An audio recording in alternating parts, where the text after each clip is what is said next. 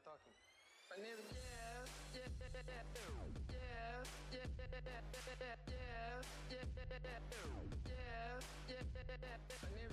Good morning, and thank you for tuning in to another episode of RVA Dirt's Municipal Mania, heard every Wednesday at 11 a.m. right here on WRIRLP 97.3 FM Richmond Independent Radio.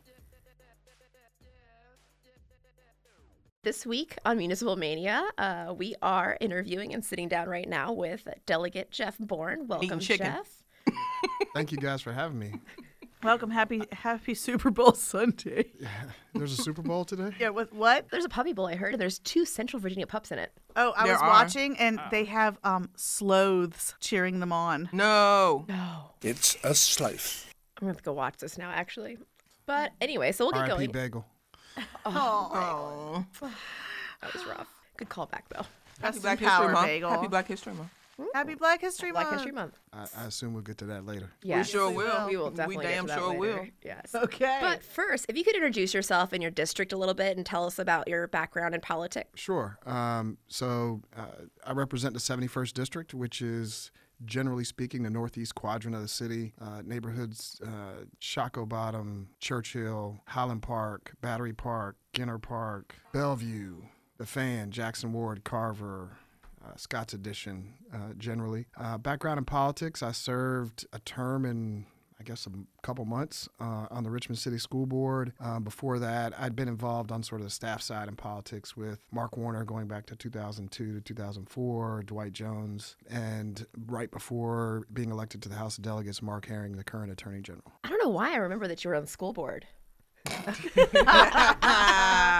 Full disclosure, Jesse ran against him, and no. I never felt like Jesse ran against me. I felt like she always ran for the school board. yes, it. that's true. it. It was an interesting race. I think that's kind of how all three of us, because it was definitely never really, I felt super competitive with, oh, it's us going against each other, because you have three candidates that generally agree on a lot of Right, things, which is right. interesting. Um, it's There's not really, and it happens with a lot of school board and council races where everybody, it's really just figuring out, like, who do you want more? Right. Right. Um, because everybody agrees. That's right. That's Yeah. right.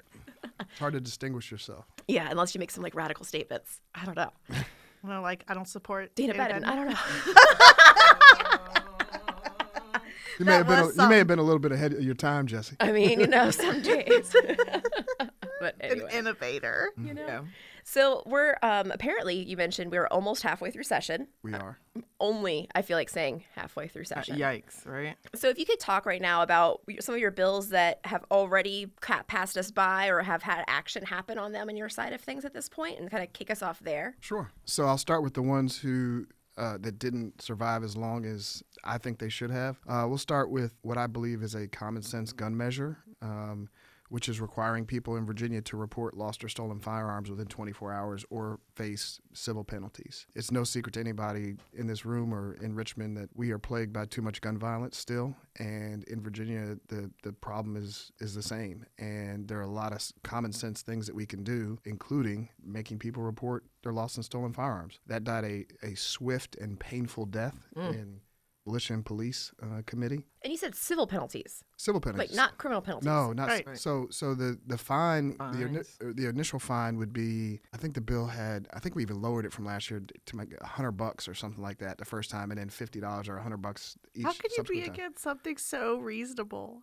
They, the the the gun freedom advocates Mm. uh, find lots of creative reasons. Ah, yes, freedom. Freedom. It's not free. No. Let's see. Um, connecting to the school board service, school safety was a big topic last year. We had at the end of the session uh, a horrific school shooting and served on the House Select Committee on School Safety. And out of that, uh, along with two other Democratic delegates, we really pushed a holistic approach rather than just hardening the schools like metal detectors, more SROs, school resource officers, bulletproof windows. And during the, it, it was funny because even during the uh, committee meetings, we had somebody come present that they have now have bulletproof whiteboards. Oh my god. Wow. Wow. Doesn't that just? Oh my gosh, that just blows my mind. So we really focused on things like reducing the student to counselor ratio from one to 500 to one to 250, making sure that we lift the, sup- the support staff cap um, because we're really trying to address the issue at the root cause by providing more supports and resources to the students. But one of the things that came out of that was it's inevitable that we're going to have school resource officers, which are sworn law enforcement officers, in our schools. And so if we're going to do that, uh, then they need to be trained but they need to be trained in things that are student specific. So trauma informed care. How do you deal with students uh, with learning disabilities or, or, or mental health needs? Um, how do you how do you deal with uh,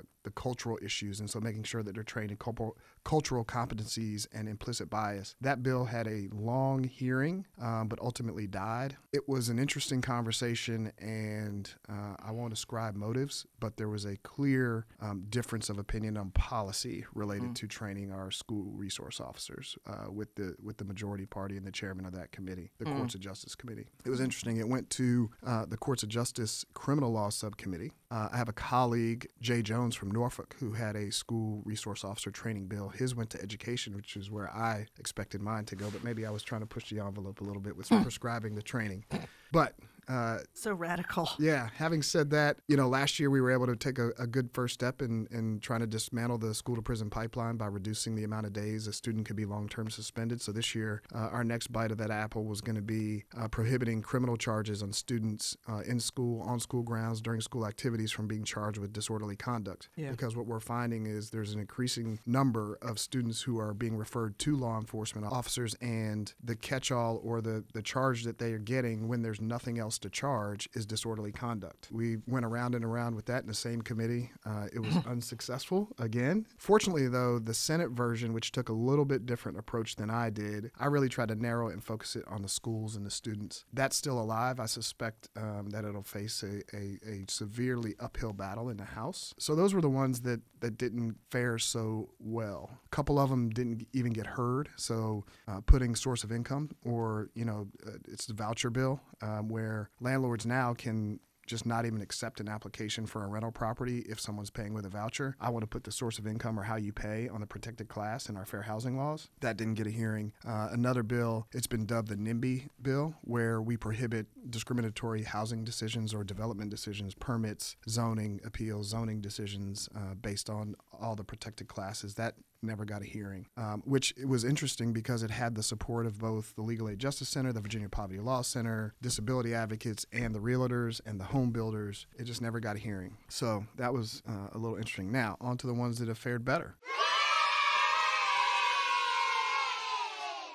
One of the other big issues coming out of the session last year was the eviction crisis in Virginia. And so, working with stakeholders from basically the latter half of, of 2018 to try to develop some policies that would help stem the tide of evictions. So, um, I've had bills pass out of the House and are in the Senate now to uh, restrict landlords from only filing one unlawful detainer. Because what we were seeing is you'd file an unlawful detainer in January for missed rent, then they wouldn't be able to pay the rent in February. They'd file another one, and so on and so on. And so it, it's just added costs, added time, expense, uh, more hearings for the court. So what we did was we said you're only going to be allowed to file one, but landlord. In the event that it goes over two months, you can update your statement of damages or how much rent is owed up until the day of the hearing. Uh, in addition to that, we put some tighter restrictions on uh, making sure the landlords are filing their notices and their paperwork and their and their pleadings correctly. So making sure they're meeting all the due process components, all the statutory requirements, so that tenants really do know what they they owe.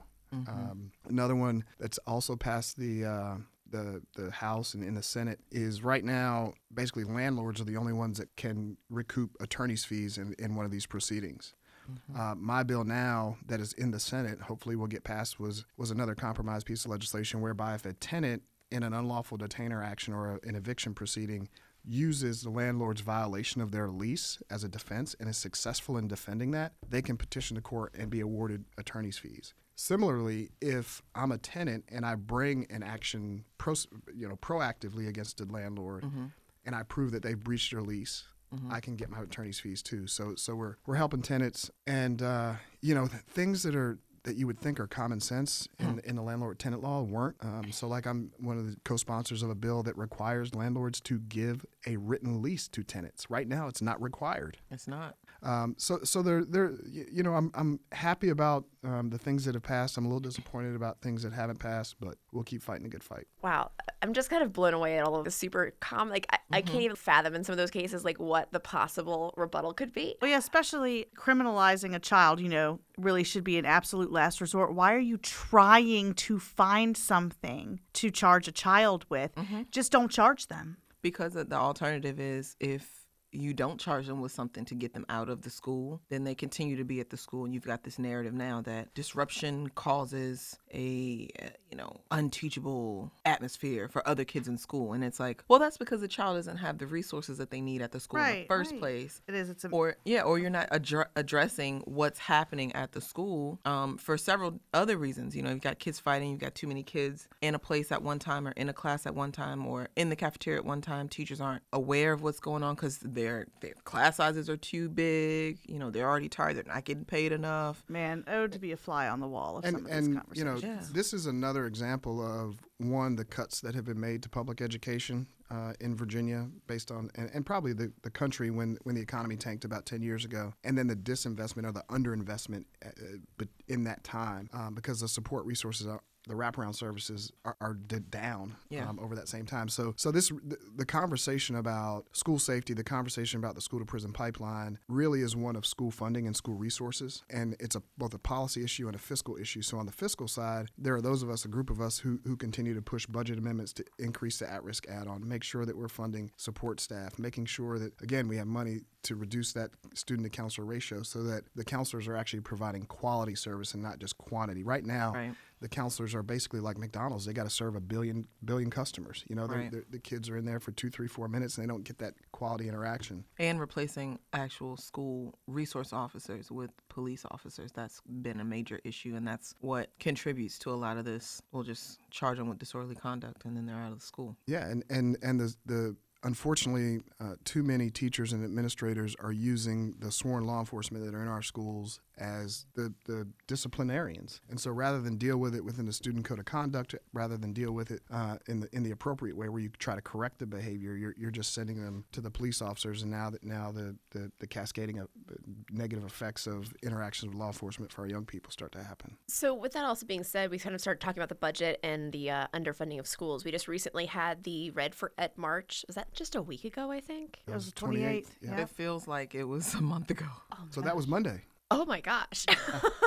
I know. I- In a week's time, it feels like we've gone through a month Time flies of just. when your life is upside down. Uh, Right. It's like terrible to laugh about this, but yeah, I didn't realize that was just like not even a week ago. Then yeah. This is Sunday. If anybody's listening to this, we're recording on Sunday, so it's almost a week ago. Yeah. So back to that, um, and I know in the at the and toward the end of the March, they made an announcement that there was an increase of funding put into the budget. If you could speak a little bit about where the budget for education stands today, that would be very interesting. Since apparently I forgot it was only a week ago. So, so I think the the the, the budget for education is, is in a relatively good place. I haven't had a chance to study the, the what the appropriation committee has proposed because it just came out at one o'clock today. But the governor's budget was pretty good. He put money in for teachers' raises at five percent. He put money in for reducing the student to counselor ratio. He put money in um, for lots of different things, at, increasing the at-risk add-on. So, so typically what happens is the legislature tries to one up the governor, uh, and so as I understand it, there there is money in there for the five percent raises or at-risk add-on. There is additional money uh, from the lottery uh, per, for per pupil funding. And, and one of the things that, that we've done over the last couple of years is over time, the lottery funds, which were supposed to be an add on to the general fund money that the state gives, supplanted the general fund money when we had to make cuts. So we're now starting to right that ship where it really does become the supplement and not the supplant uh, of general funds. So they've done that. They put some additional money in higher education to, to stem the tide of tuition increases. Um, but we'll take a look over the next couple of days uh, because we got to debate the budget um, this week, and and budget amendments I think are due Wednesday. I mean, it's in a good place. I, I just I, at this point having only seen the budget for four or five hours, um, we haven't been able to really dig into it. But but I'm not I'm not upset uh, at the state of the budget for public education right now. Okay. Yeah, it was definitely a good start, I think, having the governor put it and kind of set the tone that you, you got to do something. Like, this is a minimum table stakes situation, at least. Yeah, as they like to say, the- the governor gave us a good start, is what the what the chairman of the appropriations committee likes to say. The bills I've heard you talk about really have been around gun safety or crime safety kind of vein, and then also obviously education, and then also um, housing and evictions. What committees are you on specifically? So uh, the committees that I serve on are the Commerce and Labor Committee, the Courts of Justice Committee, and the Education Committee. Makes sense. Okay, yeah, that makes sense. That lines up. That, that lines up. That's what I was curious about. Makes sense. And something that we asked uh, Senator McClellan while she was here also was about advocacy towards the General Assembly. And obviously, you're on the House side of it, and you also have a little bit of a different approach, I'm sure, for yourself. But speaking to people that obviously want to get involved with the General Assembly, we focus mostly on local government, and some of it is definitely because the General Assembly is a whole lot. And especially when it's in session, it's like 45, 30 days. It's super quick, and there's a lot going on. I mean, the fact that we're talking today about they released the budget at 1 p.m. today, and it's like amendments are due Wednesday Wednesday. Yikes. Uh, like we had council arguing for like seven months about are you going to change the residency requirement? I know. Yes. Continuations on continuations on continuations. Maybe that's a little shade of council, but at the same time, just to give the comparison of that also is an appropriate, in some cases, time for legislation to take like seven months to evaluate it. This is a very rapid period of time to get in and make some pretty mm-hmm. big decisions. But anyway, so speaking to advocates, how would you uh, recommend or give advice to people trying to get involved with the General Assembly? Sure. I- I, I think one, you've got to know who your General Assembly representatives are individually, and then whatever issue that, that really you're passionate about, find out who's on those committees, engage with other stakeholders. But but I think that the one thing that is both good and frustrating at the same time is that many people who want to be engaged and ad, and be advocates for the General Assembly or in the General Assembly wait until session. And so if you're waiting till session, you don't get to really have an impact like you otherwise would. Okay. So we talk about folks will come to us the, the day before session starts and say, "Hey, I want you to put in a bill." It's they're already written. They're already written, especially in in, a, in an election year session where we're only there for 45 days. Yeah. We have bill limits. There's a lot of work that has to go into to one getting a bill drafted, but also when you introduce a bill, you want to have 90%, 85% of the questions and and sort of challenges with that bill known Answered, yeah. answered. Um, because when you step up to that podium to present it, uh, you you've got to have the information that you that you need to have, the answers to the questions. You've got to have your stakeholders lined up, your advocates lined up to support them. You need to have talked to the other members of the committee, and so it, it really is a, a, a it's probably less intense than than being engaged in a local government because you're meeting every couple weeks. You know, there's always a city council meeting, school board meeting that you can get involved in, but you still have to be engaged throughout the year uh, because things, a lot of things do happen in the quote unquote off season. There's a lot of bills that get referred as study. Um, there's a lot of bills that get letters from the chairman to direct the stakeholders to to get together and meet and come up with a with a solution. And you can really, especially those of us in Richmond, like we're here all the time, and so just be engaged the whole time. But I will tell you, it feels different this year. It feels like there are more people engaged and walking around the halls. That's I- amazing. I it's great. Um, I love it. There's more progressive folks coming and saying, "Hey, make sure you support this." And I, I really enjoy being able to say, "Yeah, I'm with you on all five of those issues. I'm with you on all ten. Like I'm a co-sponsor of this and a co-sponsor of that." And, and it's just really good because I think um, come next January, we're going to have a lot more success on some of the priorities uh, that we have. Yeah, I was wondering about that. How do you feel about uh, the upcoming elections, and do you think we'll we'll flip it and make it Uh, I, I am. as I am as possible? uh, optimistic. Um, obviously, as we know, a lot can happen in say a week. No. I was gonna say like that answer might have you been know, different so- on Thursday. So, so yeah. True. But, but I think objectively speaking, because the court has has basically redrawn some districts, the sort of fallout from that, the next door neighbor districts have gotten better for Democrats, and I think the political dynamic, the the electorate has changed. Um, if you look at some of the swing districts around the state from Senator Kaine's reelection last November, the numbers are just astounding in, in how many Democrats voted and, and what he was able to win those districts with. I'm cautiously optimistic. I do not think it's going to be a slam dunk. Um, this is an off year election. We don't have a Tim Kaine or a Mark Warner or, or, or anybody at the top of the ticket really driving that turnout. It's, it's, it's going to be um, harder than it otherwise would be because of that. so, what do you do to drive turnout to let people know that this is still just as important as a major election? Well, I think one, you, you make sure that your caucus and, and organizational groups are, are really driving turnout. Um, you work with a lot of different stakeholders. You you have a great coordinated campaign. You hire a lot of people to, to really get out and, and, and do the, the, the grassroots organizing, the field work, the knocking on doors, the making sure that people are registered because it is it is going to be difficult. So so uh, it's not rocket science. We all know what to do. We just got to get out and do it and make sure that we're doing it in a coordinated and strategic way. You want freedom? Vote for me.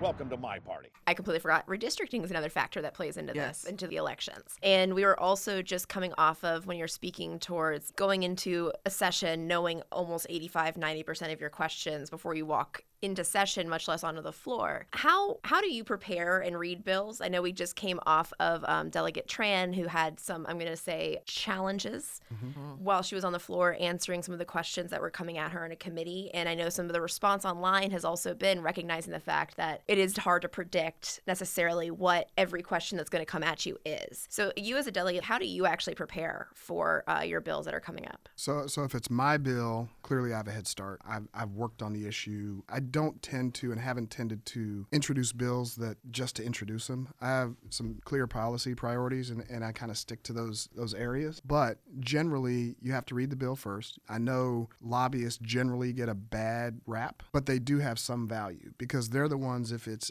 and when I say lobbyists, I mean I mean advocates too. Take um, take one Virginia 2021 they lobby the General Assembly. They, they they lobby the federal lawmakers. They lobby local government. But I w- but I don't think they're the same type of lobbyists that get the bad rap. But they, but they're the experts, the subject matter experts. And so you work with them to make sure that you have all of the background, all the context, all of the research that's been done in an easily digestible way. But for the for the other bills, you know, there kind of maybe a couple categories. So so you have a lot of bills that want to change Broad Street to Jesse Perry Way or mm-hmm. create There's definitely a lot specifically for that request. Oh yeah, I know. I've been lobbying for that for two years. years like or, or, or there's there, there like there's a bill this year to make Northern Neck ginger ale the ginger ale of Virginia. I Or- mean, I would lobby for that. I would it's lobby. great ginger ale. it's great ginger ale, right? um, or th- this special license plate or that special license plate. I bet. You don't really need to spend a whole lot of time reading those because you know what they do. There's there's really no kind of tricks in them, right? Then there's a there's there's this middle section of bills that are substantive, but they're not.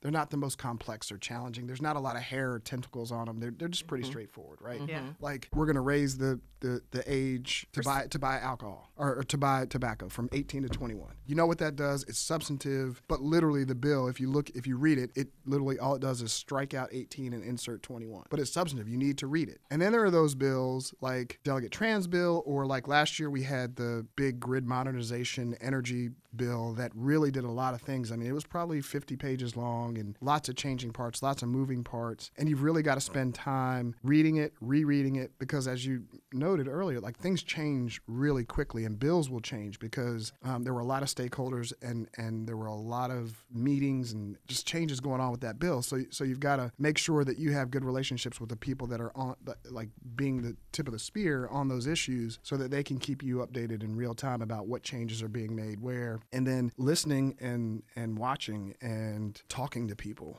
talking to the bill's patrons about. I read your bill. I'm interpreting it like this. Is this the intent? Is this really what you're trying to get at? And they might say, yeah, that's it. You've got it. Or they might say, no, that's not really what, what I meant. And so they help you explain it. So, so it really is kind of all over the place where you, where you hmm. really got to do a lot of work. But I mean, they quick, the, those bills really quickly make themselves known. The ones that are going to be really comprehensively debated and reviewed. Like, like this year, it's, it's the tax conformity and tax policy changes that we're contemplating and, and debating, which we'll vote on tomorrow. Normally, Virginia conforms its state tax code to the federal tax code. Makes it easier for tax filers. It, you know, it's just it's just easy. Well, this year there's a complexity to it because if we change our tax code, we get more revenue just by because of conforming to the federal law changes that have been made. And so then the question becomes, well, one, do we conform? Yes. What do we do with the additional money? What other tax policy changes do we want to make? And so you have all these scenarios going on where if because if we don't make the changes, the money will still come, but we just won't have a budget that tells us how to spend it. It'll just go into savings. Where to put it? Where to put it. And so that's the big debate now. Schools. I, I agree. School, school, agree. school, school. I agree. I agree. Tell Um, us where you stand on that again, Fran. Schools. schools, the cheering. School, school, schools. So, so uh, there, are, there, are- there are four or five bills every year that, that, that are the big ones, and the tax question and tax debate is is the one this year because it's involved and so intertwined in the budget. And speaking of how we, you guys look at bills, and how do you look at bills in relation to also in context of what's going on with the locality? Obviously, if any of our listeners don't know, the Dillon Rule Uh, there's a lot of things that cities and counties have to ask for permission from the General Assembly to do. And I'm just curious, right now, the most specific example, obviously, is like the Coliseum. There's things that Richmond City is specifically advocating for, asking for more money, of course, from the General Assembly, while at the same time, you see things that are happening in the city. Not necessarily just about that, but in other places. How, how do you guys kind of evaluate some of those local decisions and the local power versus the state power? It's interesting because it really does depend on the issue. At one point, you'll have somebody on the Republican side say, This is an unfunded mandate. This is an imposition on the local government. I'm just not for it for that reason. And then, like three days later, their bill does does the exact same thing. It imposes an unfunded mandate. It- so, and it's not it's not just Republicans, right? It's it's everybody. Um, it it really is about the issue. You know, one of the frustrating things, and, and I get it, um, having served both on the sort of staff side and the elected side on, on a local government, there are some unfunded mandates and, and just requirements and mandates that, that come down from the General Assembly. Uh, but what's really frustrating is on those on the policy issues that I see that really could help kids. The School Boards Association, the Superintendent's Association, my friends at the VEA, and I, and I agree with them 95% of the time. But what really frustrates me is when they get up and say, this is an unfunded mandate. And, it, and we're talking about training SROs. We're talking about my bill that I didn't talk about earlier, but I had a bill that, that would have changed state law to allow school boards to keep any fund balances they had rather than reverting back to the local government. The VEA stayed silent. They didn't say anything. The local governments came and opposed it. Of And- course. and, and and so I'm just like, you know, what is going on here? If you're if you're here to advocate for a specific issue, and be about that issue. Don't just be about it sometimes. You know, when when I hear an education advocate come up and testify on a bill that would have required school divisions if they give homework or assignments that that require the use of technology, that they make that technology available to all students as saying it's too expensive or it's an unfunded mandate or you're putting some people ahead of the line more than others. I have a real problem with that and it's it's extremely frustrating and disheartening um, to see um, folks who who who take that approach. What do you think a better approach would be? Because I think I can definitely see where the side of it is is like, okay, well, where are we going to get the money from? Is it a two step process of put it in place, or how would you see a better approach even? Well, I think um, my experience has always led me to to conclude that that we spend a lot of money. Take Richmond Public Schools for example. We spend almost three hundred million dollars a year educating twenty four thousand students. And when you're talking about a hundred thousand dollar outlay or uh, two hundred thousand dollar outlay.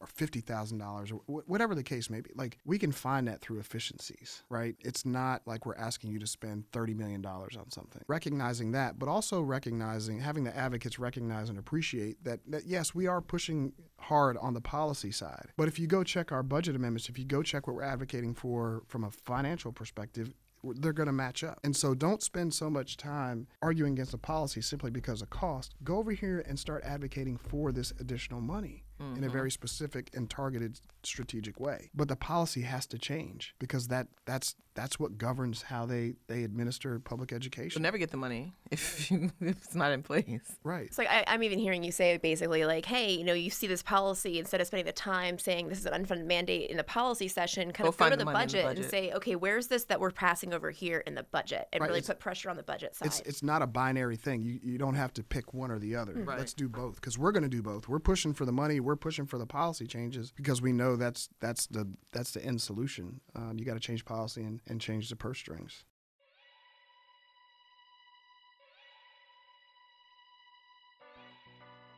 You are listening to RVA Dirt's Municipal Mania on WRIR LP 97.3 FM Richmond Independent Radio.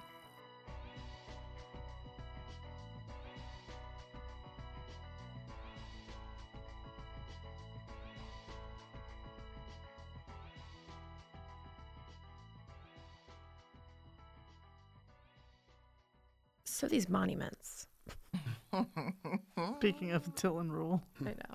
I figured speaking of the Dillon rule, obviously in Richmond, Richmond wasn't a big advocate of- from the city at, for asking permission, but I believe it was Charlottesville that did ask for permission to take them down for the localities. What is the hang up, or is this ever going to change, do you think? Or what's the climate on monuments right now? So I think the the climate on monuments, unfortunately, is the same as it is sort of on guns and and taxes um, for some, which is it's a non-starter. I was happy to sign. up. I I think localities should have the ability to determine what they want to do if they want to do anything with monuments. It's it's a vestige of the albatross that's Jim Crow and slavery and massive resistance. Um, you know, and and there are still a lot of people in Virginia that are that that that have closer to that mindset than not, and I think that's a big part of why you're seeing this. Even in a, even in a city like Richmond, where you know my district from a Democratic performing perspective is about ninety percent, you still get emails opposed to these bills that would allow the locality to take take their own destiny on these monuments. I mean, the fact that there was so much debate, discussion, and opposition to naming Boulevard after Arthur Ashe, it was it, it was beyond my comprehension. I mean, Arthur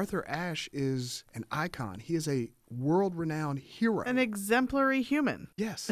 like right, like like not just a black man, but he is a he is he he, he is an exemplary human being. Right. I was blown the day that I found out that when Nelson Mandela was finally released from prison, and they said, "Who do you want to talk to?" He said, "Arthur Ashe." Mm-hmm. Like that blew my mind. Like just that really understood for me like the magnitude of you know mm-hmm. out growing up in Richmond, you always know like Arthur Ashe is the greatest. Yep. But mm-hmm. then also stepping outside and seeing that somebody in prison in South Africa that's fighting the apartheid is like, I need Arthur Ashe. Yep. It was mm-hmm. really really neat to find out. But Right, and that, that anybody would be opposed to that or think that they couldn't still call the boulevard the boulevard. Well, I I mean, mean, I'm going to call it the Boulevard. Like I'm going to appreciate it's Arthur Ashe, but like when I'm shortening things, you know what's going to Yeah, be it's a boulevard. Boulevard. Right, and it's not going to reduce your property values. It's not going to. The world won't crumble. I, it, the it might be a better place for it. Oh, oh, I don't oh, want, oh! I I'm don't sorry. want my street why named would- after a black man. Why would I even? You tried that? to put him on me. Monument Avenue, and that was bad enough.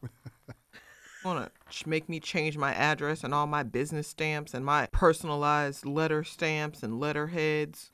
Well, I never. Speaking of the race climate in Richmond, I think this is probably a great time to pivot, um, kind of out of some of those discussions we've been having specific to the budget. But we can't uh, go this interview and discussion without addressing the fact that it's now Sunday and uh, it's been. Speaking of race, yeah, it's really it's, it was a transition. Yeah. speaking of racism, Just make it plain. I know. It's just it's I don't even know where to start of like of the fact that I mean our governor our governor Not is not just- sure if he was in blackface or not. he believes he wasn't But because he's not sure, he's though. admitting that he did other blackface. Well, but yeah. it's just just no, no, uh, darkening. no, and no, it's no, no, no. polish. It I don't- wasn't. It wasn't full blackface. It was just a little bit of shoe polish because y'all know that stuff doesn't come off easily. It was like not all the way blackface because I like Michael and I can do the moonwalk, so it was just kind of blackface. So, Jeff, how you been dealing with all this? Um, you know, the last First, how did you feel first when you first that when you first got the news? What what washed over you? it was a um, smorgasbord of emotions. It was anger. It was disappointment. It was an overwhelming sense of betrayal and hurt. I mean, it was painful when you when you are meeting with your colleagues who are just learning about this and they uncontrollably begin to cry. Yes. And I'm not I'm not just talking about tears just dribbling out of their eyes. I mean, there was one delegate, and I won't mention who they are, but they literally like fell on head first, like Mm-hmm. Head in their arms uncontrollably. Yeah. Because the pain of, of uh, both for you know our, our more experienced delegates who had to live through a lot of these times, Yes. and even a even me who grew up in a very small Southwest Virginia town and can remember being in sixth, seventh grade around that time, watching a KKK march down the main street of my town, Uh huh. being told that you can't do X or you can't do Y because of Z. And to see this at that point in time on Friday evening coming and being associated with someone who, until that moment, Uh huh. Had no signs. no signs. He was a friend. He had done in a year as governor a lot of wonderful things. I mean, there are almost 400,000 people in Virginia, eh, you know, that a big part of they, the reason they have access to health care is because of Ralph Northam. You know, the felony threshold was raised largely because of the work that his he and his administration did with the legislature. You know, so so there was all these emotions raging through all of us. And so like we have to do and when I say we, I mean Yes. African Americans have had to do a lot of times throughout history, you quickly pivot to your survival skills. You quickly Bingo. pivot to how do you deal with this? What mm-hmm. is our what is our reaction? What is our response to this? And so we gathered as many legislative black caucus members as we could. Many of them were still here because it was around the time where we just gotten out of session and Yeah. folks were trying to pack up. Others had to stay because the appropriations committee were meeting to prepare for the budget. So we met, we talked, we demanded and sought uh, a meeting, face to face meeting with the governor where we looked him in the eye. We had some very direct and honest um, conversations with him. We went back after that, caucused again, and then we went to see the governor again. And it was at that point where we again looked him in the eye and said, It is our belief that you can no longer govern effectively. You've lost the trust, the confidence uh, of the people that you serve, of the people that you have to work with. Uh, and for those reasons, we think it's best for Virginia, all of Virginia, if you resign. And and and now, mind you, we we prayed with the governor when we met with him because we know, we we know how difficult these conversations were going to be. Absolutely. And you know, unfortunately, I I I don't know what the thought process has been since it all came out. Because the one thing that is clear to me is that the press conference on Saturday was not helpful.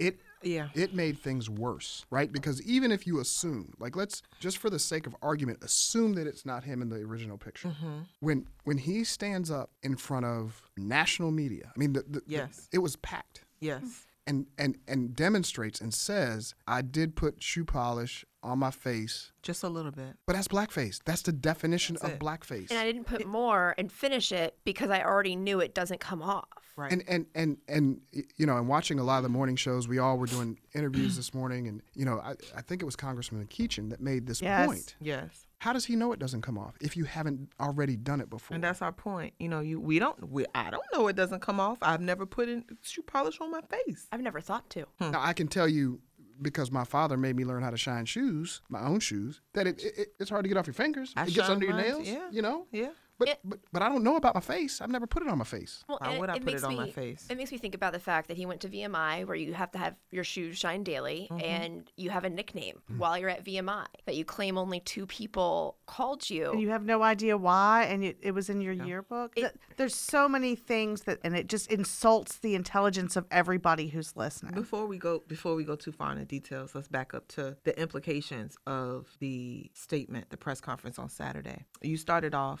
you started off talking about how, you know, how disappointed and how betrayed you feel. I, all of those words I identify with. Um it, it was a rough weekend. It has been. But one of the things that has been a resounding message to me through this process, Friday was difficult enough. Saturday made it ear shattering for me because the performance that we watched and that's what it was was a performance the performance that we watched on saturday made it very clear and apparent to me that after all of these face-to-face talks after all of these meetings with these different people these phone calls that happened to naacp presidents and chairs of state committees and all these things all these people that have called you to tell you this hurts me. This hurts me as a person of color. This I feel betrayed. I feel all of these things. And regardless of how horrified, that was the word he used several times. It was horrific. It's horrific. It's horrific. He was horrified. We heard a lot of I, I, and I.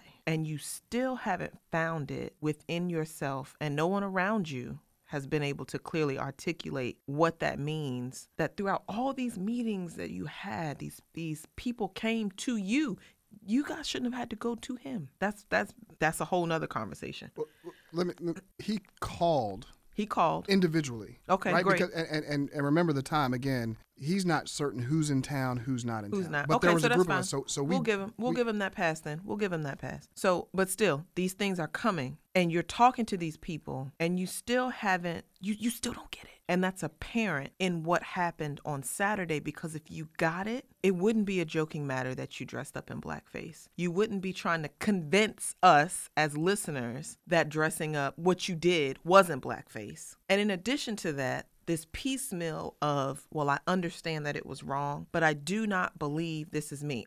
If anybody has ever has ever worked for a PR agency or has ever been involved with even communications and human relations, you understand what that type of terminology means. It's a strong no. If you tell me, I saw you do such and such at this place and th- here's a picture representation of it if I, I know either i was not there and i didn't do it i've never done that before i never dressed up like that i don't know this person this picture is unfamiliar to me it's not even something i would do i don't even like plaid pants it's not me it is clearly not me right? There's no in between. There's no, I do not believe. I do not recall. I had too much beer. There's no excuse. I mean, there's no in between. There's no like finagling out of. So when you have, I do not believe and I don't recall, that's a finagle. And you can't fool me with that because you either, it's either not you very clearly or you've been advised not to make that clear statement because we don't know. There might be a, a, picture of you dressed up as Michael Jackson. This might not be a good idea for you to say that's not me. Or somebody might have evidence that we're not sure of. We and, and oh, I didn't I haven't even seen the yearbook. I was I was already deployed and gone. I didn't even know about the yearbook. And and in the 35 years since, I've never even bothered to take how does how does but even, I can see how that happens. Maybe he was busy. I don't know. But where where is it in our discovery session of vetting these candidates that things like this don't like they don't come up you know this wasn't something that somebody had been hiding for years in their basement and then their mother died and they cleaned out No, it was the a basement public, it was and a publicly give us a available thing. Thank you. And so for that to come out now, and there's speculation on as to why it came out at this particular time, that's a whole nother subject. But the fact that this came out and the response that we keep getting from you is stubborn white privilege and you still don't get what's wrong i mean it, that's mad it was magnified Everyone on telling Saturday. you that you there's no confidence in you to lead this Commonwealth anymore, and you're still like, nope, nope, I'm I'm gonna stay put. I'm gonna gonna stay put. super glue myself to you this guys, mansion. yeah, and- you guys have to forgive me because I said I was sorry and it wasn't me. But he didn't say he was sorry to black people. no, But with all of that, also, I- I think one thing I also took away from the interview or the sorry the press conference was with all of those things at the same time of having gone and talked to to the caucuses, having talked to everybody at that point multiple times and expressing how you all felt, and for him to still say, "I think we can continue talking." uh-uh. You don't get it. I, I think I'm just que- I just want to know like how does that also like how's the response been towards that piece of it? Well, I think uh, it, the response has been from from our perspective. We've not heard anything, seen anything that that has changed our collective call for him to resign.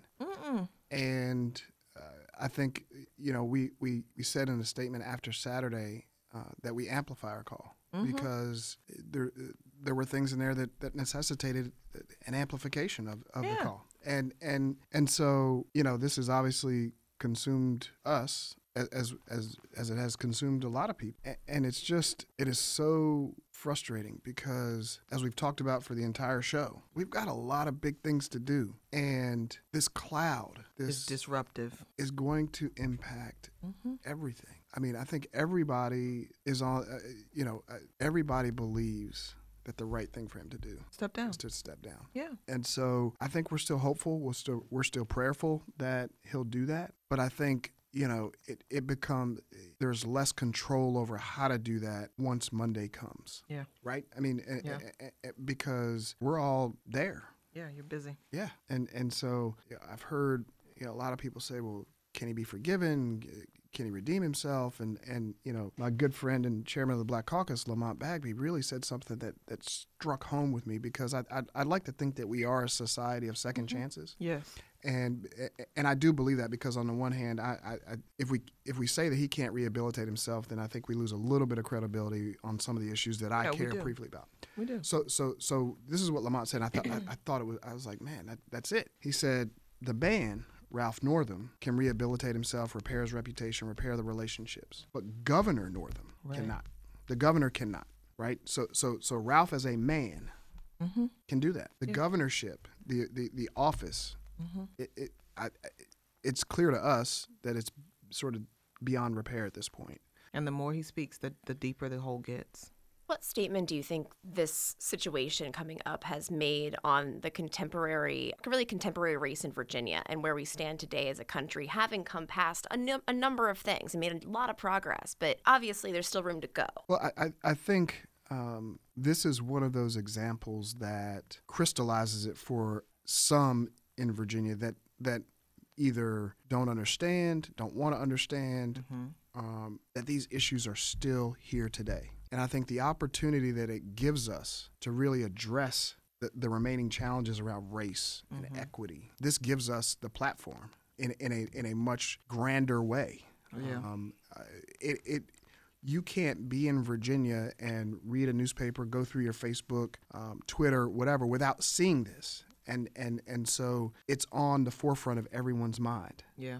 and and so that's our challenge collectively as as as people who understand these issues. But specifically while we have the next 23 22 days as a legislative black caucus we have to we have a responsibility and i think a, a mandate to to really push these issues through policy through debate. And and and i think you're going to see that because there's no other option for us at this point. Virginia, you know, can lead in the right way when it comes to race relationships, the same way that they led in the wrong way 400 years ago. That's it. So that's that's what I think the opportunity is before us. And what's the opportunity for, you know, halfway through the session, going back to that point of it, there's a lot more to advocate for. And as the bills swap, what are things that people shouldn't lose sight of, in your opinion, to make sure that while we're pushing on all of the other pieces of things that are coming up, wh- where should we keep our sights and focus? I would certainly keep my sights and focus on the budget because even when the the budget's still a long way from being enacted, um, because the the House is going to have a different version of the budget than the Senate, and it'll you know there's still this interplay between the House, the Senate, and the administration, whatever that looks like by the time we get to the end of the session. And so it's my belief that, that as policymakers, and, and, and this is typical of a normal family, a person all across Virginia, you spend your money on what's extremely important to you, your priorities. Right. And so our budget has to reflect those priorities. So making sure that we continue to keep the 5% raises in, making sure that we continue to make the investments in our infrastructure, making sure, you know, that, that, that those things that we really care deeply about that are actually going to make Virginia better are, remain in the budget. But from a policy perspective, I think there's, you know, the housing issues that we're dealing with, the the, the bills to, to stem the tide of eviction. Um, I think there are some. There's the disorderly conduct bill that's still alive in the Senate that's going to come over. So I think we need to push on that. You know, there are, uh, you know, there, there's redistricting bills that are still alive. to That's create- major important. to, to create independent commissions. Now, I, I, I will tell you that there's a lot of improvement that can be made to the ones that are still alive, mm-hmm. but we do have vehicles to, to, to change them. I think those are, those are the big ones, that the tax policy changes, because if, you know, like we could make the earned income tax credit completely refundable. And those people under fi- that make under fifty thousand dollars a year are the huge beneficiaries, and that's that's that's who a lot of us advocate for. And you know, there's a there's a clear fundamental difference because uh, some on the Republican side would suggest that a family that makes $150,000 a year or $125,000 a year is middle class, uh, right? what? Um, so, so those are the fundamental policy di- issues that still need advocacy, that still need pressure from a from a grassroots organizing perspective, um, especially in this election year. Do you have anything that you want to say going into the rest of the budget season or letting people know about, or especially going into the election? Do you have an opponent? Uh, Actually, I, thought d- of I, that. I don't I, I don't know. Um, So down, far, Jesse. guys, so Guys, far, what am I down, doing? Jesse. What am I doing this? Sit down, Jesse. is that what those petition sheets are over there? For? Don't look at those. Those- those are I mean, uh, else. it's it's The referendum I'm working on. so so there's Yeah, a little yeah. there's a little uh, uh, you know there are 11 of us who are whose districts are subject to that lawsuit that is um, on in the final stages of, of Yeah. saying what our districts are going to look like so that could change things Right. um, you know so I, I I I don't know of an opponent right now Mm-hmm. um, to be clear, not me for sure. Not a that was an actual joke. It was a whole joke, y'all. um, but uh, you know the great thing about our democracy is you know anybody can run right like Right. like if you, as long as you meet the, the criteria you can run and and and we just need to vet these people very thoroughly. well yeah I mean you know I mean I, th- I think it's you know one of the things that's been lost is and, and this came up as part of our conversation um, about how this hadn't come out for so long about going back to the governor and and I, I- when I was a much younger man and had much more energy um, I worked on Mark Warner's governor's campaign and the amount of money that when you run statewide you have to spend on opposition opposition research not not, Bingo. not on your opponent, Bingo. Yes. but Uh-huh. on yourself Yeah.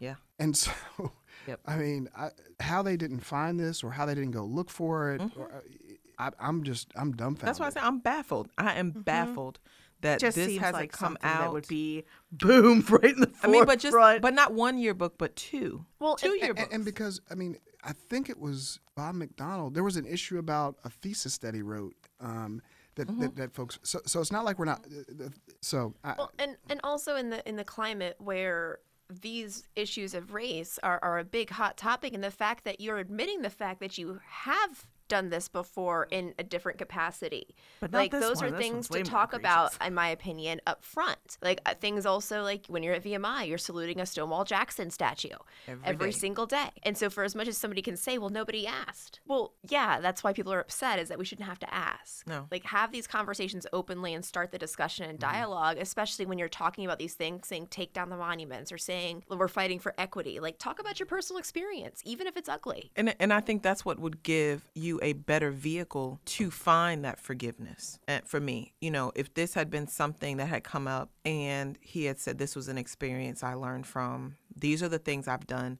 henceforth to show that I have a different understanding of of how I operate in policy, how I operate in life.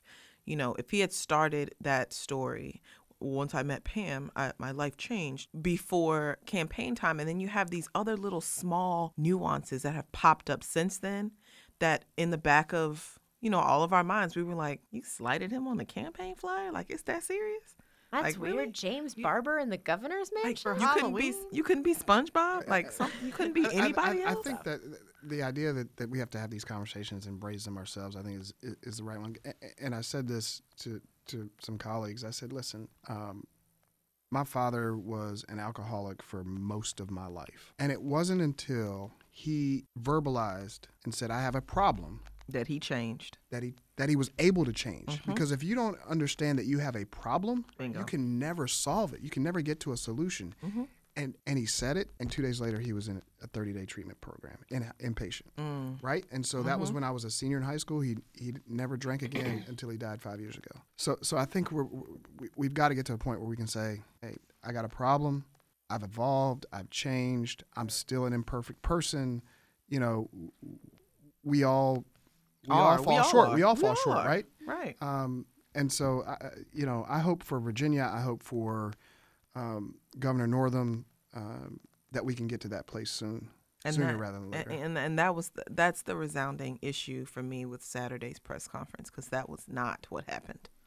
And I think also if anybody's looking for a reference of a good like oppo dump of upfront oppo dumps, like so Lee Carter did one in September where he really went through in 15 tweets on Twitter and broke down like these are all the things that people could find out about me. This is my experience and heads up, elections how many years away and I still want to talk about these things now.